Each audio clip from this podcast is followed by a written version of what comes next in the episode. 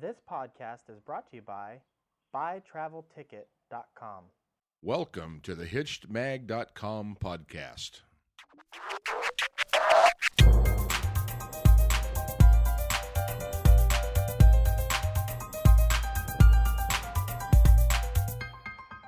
Hey everybody, welcome back. This is Steve Cooper, Editor-in-Chief of HitchedMag.com, and I'm joined once again with Dr. Karen Sherman. Hi, Karen. Hi, Steve. So we are up to episode 42, if you can believe it.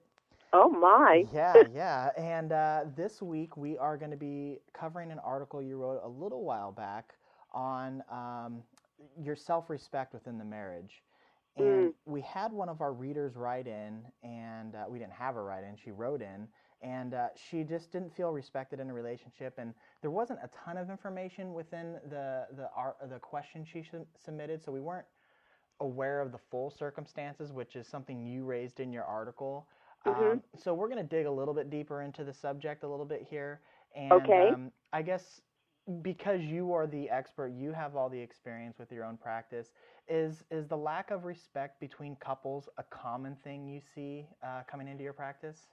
Well, I think unfortunately a lot of times couples do show a lack of respect to one another, or at least the couples that I see, which is why their marriage is in trouble, because respect is really the number one factor that you need for your relationship to be working well. So, yeah, sadly, it is a lot of what I do see in the relationship. Of course, it will vary as far as, how badly that attribute is there. And hopefully, by learning some skills, then the couple can improve on that. It's not that hard to learn. Okay. Now, the article was based on a reader who submitted the question saying they didn't feel respected. Now, if your spouse doesn't think that you respect them, and flipping the article around a little bit, and you really do, what can you do to show or prove that you are trying to give them respect and you do respect them? Well, that's a good question, and that's sort of goes to what I just said, where you could learn certain skills. You can, first of all, ask their opinion about things. When they're speaking, don't interrupt them. Don't always tell them that they're wrong about things. Let them know that you appreciate things that they do around the house, or tasks that they're doing or efforts that they're making. That's in general things that couples should be doing for each other regularly, but especially if one of the spouses has said that they're feeling disrespected. Then of course, Steve, there's always the issue that, when you're raising the point that one of the people feels disrespected, that it could also be an issue from their past where they just don't really feel it, even though the spouse does respect their partner. But again, that's a sensitivity that the partner has to be aware of and make a little bit of an effort to extend themselves a little bit more to make their partner feel more secure in that area. But again, as I said, listening, asking for their opinion, appreciating them, all those things say, I respect you. And that's a good point you bring up, too, about the person not feeling respected, because I think you're right in that it takes both people in this situation. So if one's exerting the effort to try to show it, the other person also has to be receptive to recognize these things. Right, absolutely. And in the situation from the article where the husband will actually fight with the wife in front of his parents, is there a reason you think he does this? Is it just to humiliate her? Is there some underlying thing that you think may be behind it? I certainly can't think of a good reason for him to do it. In the article I said that sometimes it does have to do with the culture. I don't know if doing it in front of his parents, he thinks that way she's going to pay more attention to him. I tend to think that this is a gentleman who has some of his own insecurities and needs to prove himself by putting her down a little bit. I just cannot come up with any substantial or good reason to put somebody else down. Yeah. They're there for a good reason to make somebody else feel badly. Yeah, I was thinking that too, about perhaps he has his own insecurities and doing it in a safe environment to him, which is in front of his parents where he may have more support, maybe the only way he can raise issues that may be bugging him. Yeah, exactly. Karen, we're about halfway through this podcast here, so we're going to do what we've been doing every week now and break off a little bit and do a reader from one of our questions. So, sure, great. Let's take a reader question right now. So here we are with the reader question of the week, and this one comes from Solly. And I'm actually surprised because we haven't actually received many questions about pets. We have covered pets once or twice in the past on the website. But anyways, Sully says that pets have pretty much destroyed his marriage.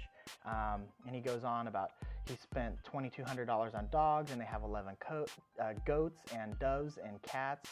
And he's wondering why his wife has to collect these animals, and he feels that there may be something she's lacking. And he asked the question, how can people put these animals with a brain the size of walnuts over humans that we love?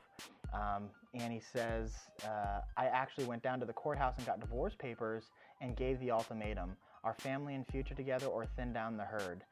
The confusing thing is that most of the animals have ended up at our home in the last year. Well, thank you, Solly. So what do you think, Karen? Well, there's a couple of things that Sully said that caught my ear. The first thing is that he's saying that most of this has happened in the last year. So my question is, what's been going on in the relationship? What's been going on in the spouse's life in the last year? It may very well be that there's something lacking in the marriage or that there's been some stress. Animals really are a wonderful stress reliever. As a matter of fact, there's actually something called pet therapy for people who are grieving or for people who have a lot of stress in their lives. Now, obviously, dogs and goats and doves and cats is a lot, especially 11 goats. But again, it certainly seems like there's something that's gone awry in the last year, and I would look to see what void or what problem has happened that seems to have triggered this behavior. Quite frankly, the other thing that caught my ear, although I certainly understand Sully's frustration and sense of rejection or being replaced by these animals, but when he writes that these animals with a brain the size of walnuts, I think was the brain. Yeah. I mean, obviously, this is somebody who has a very invalidating reaction to this sensitivity that his wife has towards the animals. And so I wonder if that's a statement that really speaks a little bit more to what goes on in their relationship. Now, of course, Steve, you know, just like when I write the articles and I say we don't get a lot of information, I don't mean to put Sully on the spot and make all sorts of accusations about him. I'm working with the material that we have. But again, I certainly understand his frustration and his sense of being deprived and feeling unimportant in the marriage. But I think that there's certainly more underneath it, and that he needs to talk to her and try to find out what purpose these animals are serving for her. And if he does that with a little kindness and with telling her his feelings, that might go further than just, you know, the ultimatum. Yeah, certainly. And I think that pet therapy is a great point you brought up. So, Sully, hopefully that gets you going in the right track, and you and your wife can move forward and figure out what's going on. So best of luck, and if you have follow-up questions, please feel free to send them via email. So here we are back with our podcast on self-respect, and when we left off, we discussed the husband arguing in front of his parents. Now, in the article, you mentioned that you heard a speaker say at a conference once that there were two situations that were more of a breach to a relationship than an actual affair, one of which is when your partner revealed something very personal, and you then threw it back at them during an argument. And the other was if you humiliated your mate in public. Is not throwing personal information back at your spouse one of those unwritten rules of marriage? I mean, I assume this is a big reason that so many people have a hard time opening up. What do you think? Well, I don't know that people consciously think to themselves, I'm not going to tell you personal things about myself because you're going to throw it back at me. I think that probably the original feeling is that people tend to walk around with a lot of shame and feel like they're imperfect, and if I let my mate know these imperfections in me, they're not going to love me, they may reject me, they're just not going to feel good about me. And so they don't share it. And then when they finally do share it, it's like giving a real gift. It's like really opening up a part of yourself. Then if it gets thrown back at them in an argument, that's why it becomes so monumental. It's because I gave you this very precious part of myself. I really showed myself and made myself vulnerable, and that's why it's really horrible if somebody throws it back. But I don't think, Steve, you're right, it is an unwritten rule, but I don't think that the initial thought is, I'm not going to share this because you could throw it back at me. I think the initial thought is, I don't want to share this because you may not love me in the same way anymore once you know my imperfection. Yeah.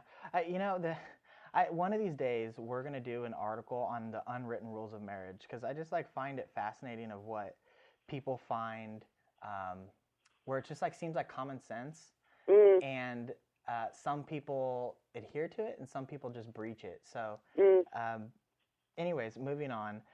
Okay.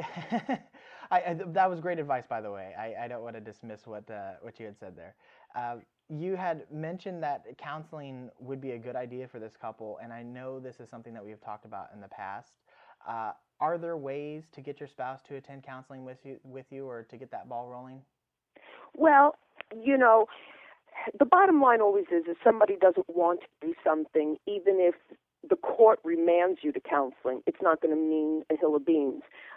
But I think if you're going to approach your spouse, the best way to do it is not to say, you've got something wrong with you.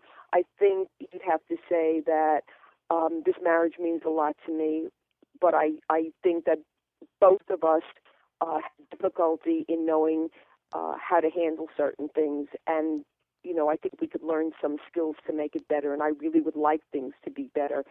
Would you consider joining me? So that it doesn't put the onus on one person. You're taking responsibility, and you're saying that you're looking to make things better. You're not looking to go to therapy for a third party to, attack you and tell you that you're a bad person.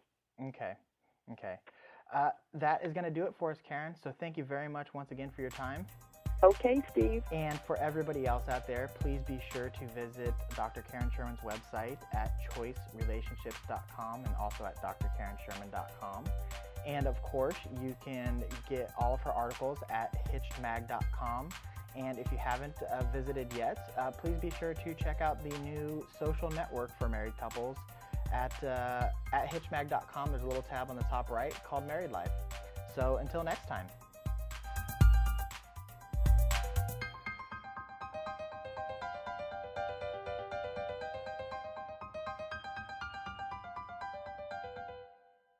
Hitched entertains, educates, and inspires married couples.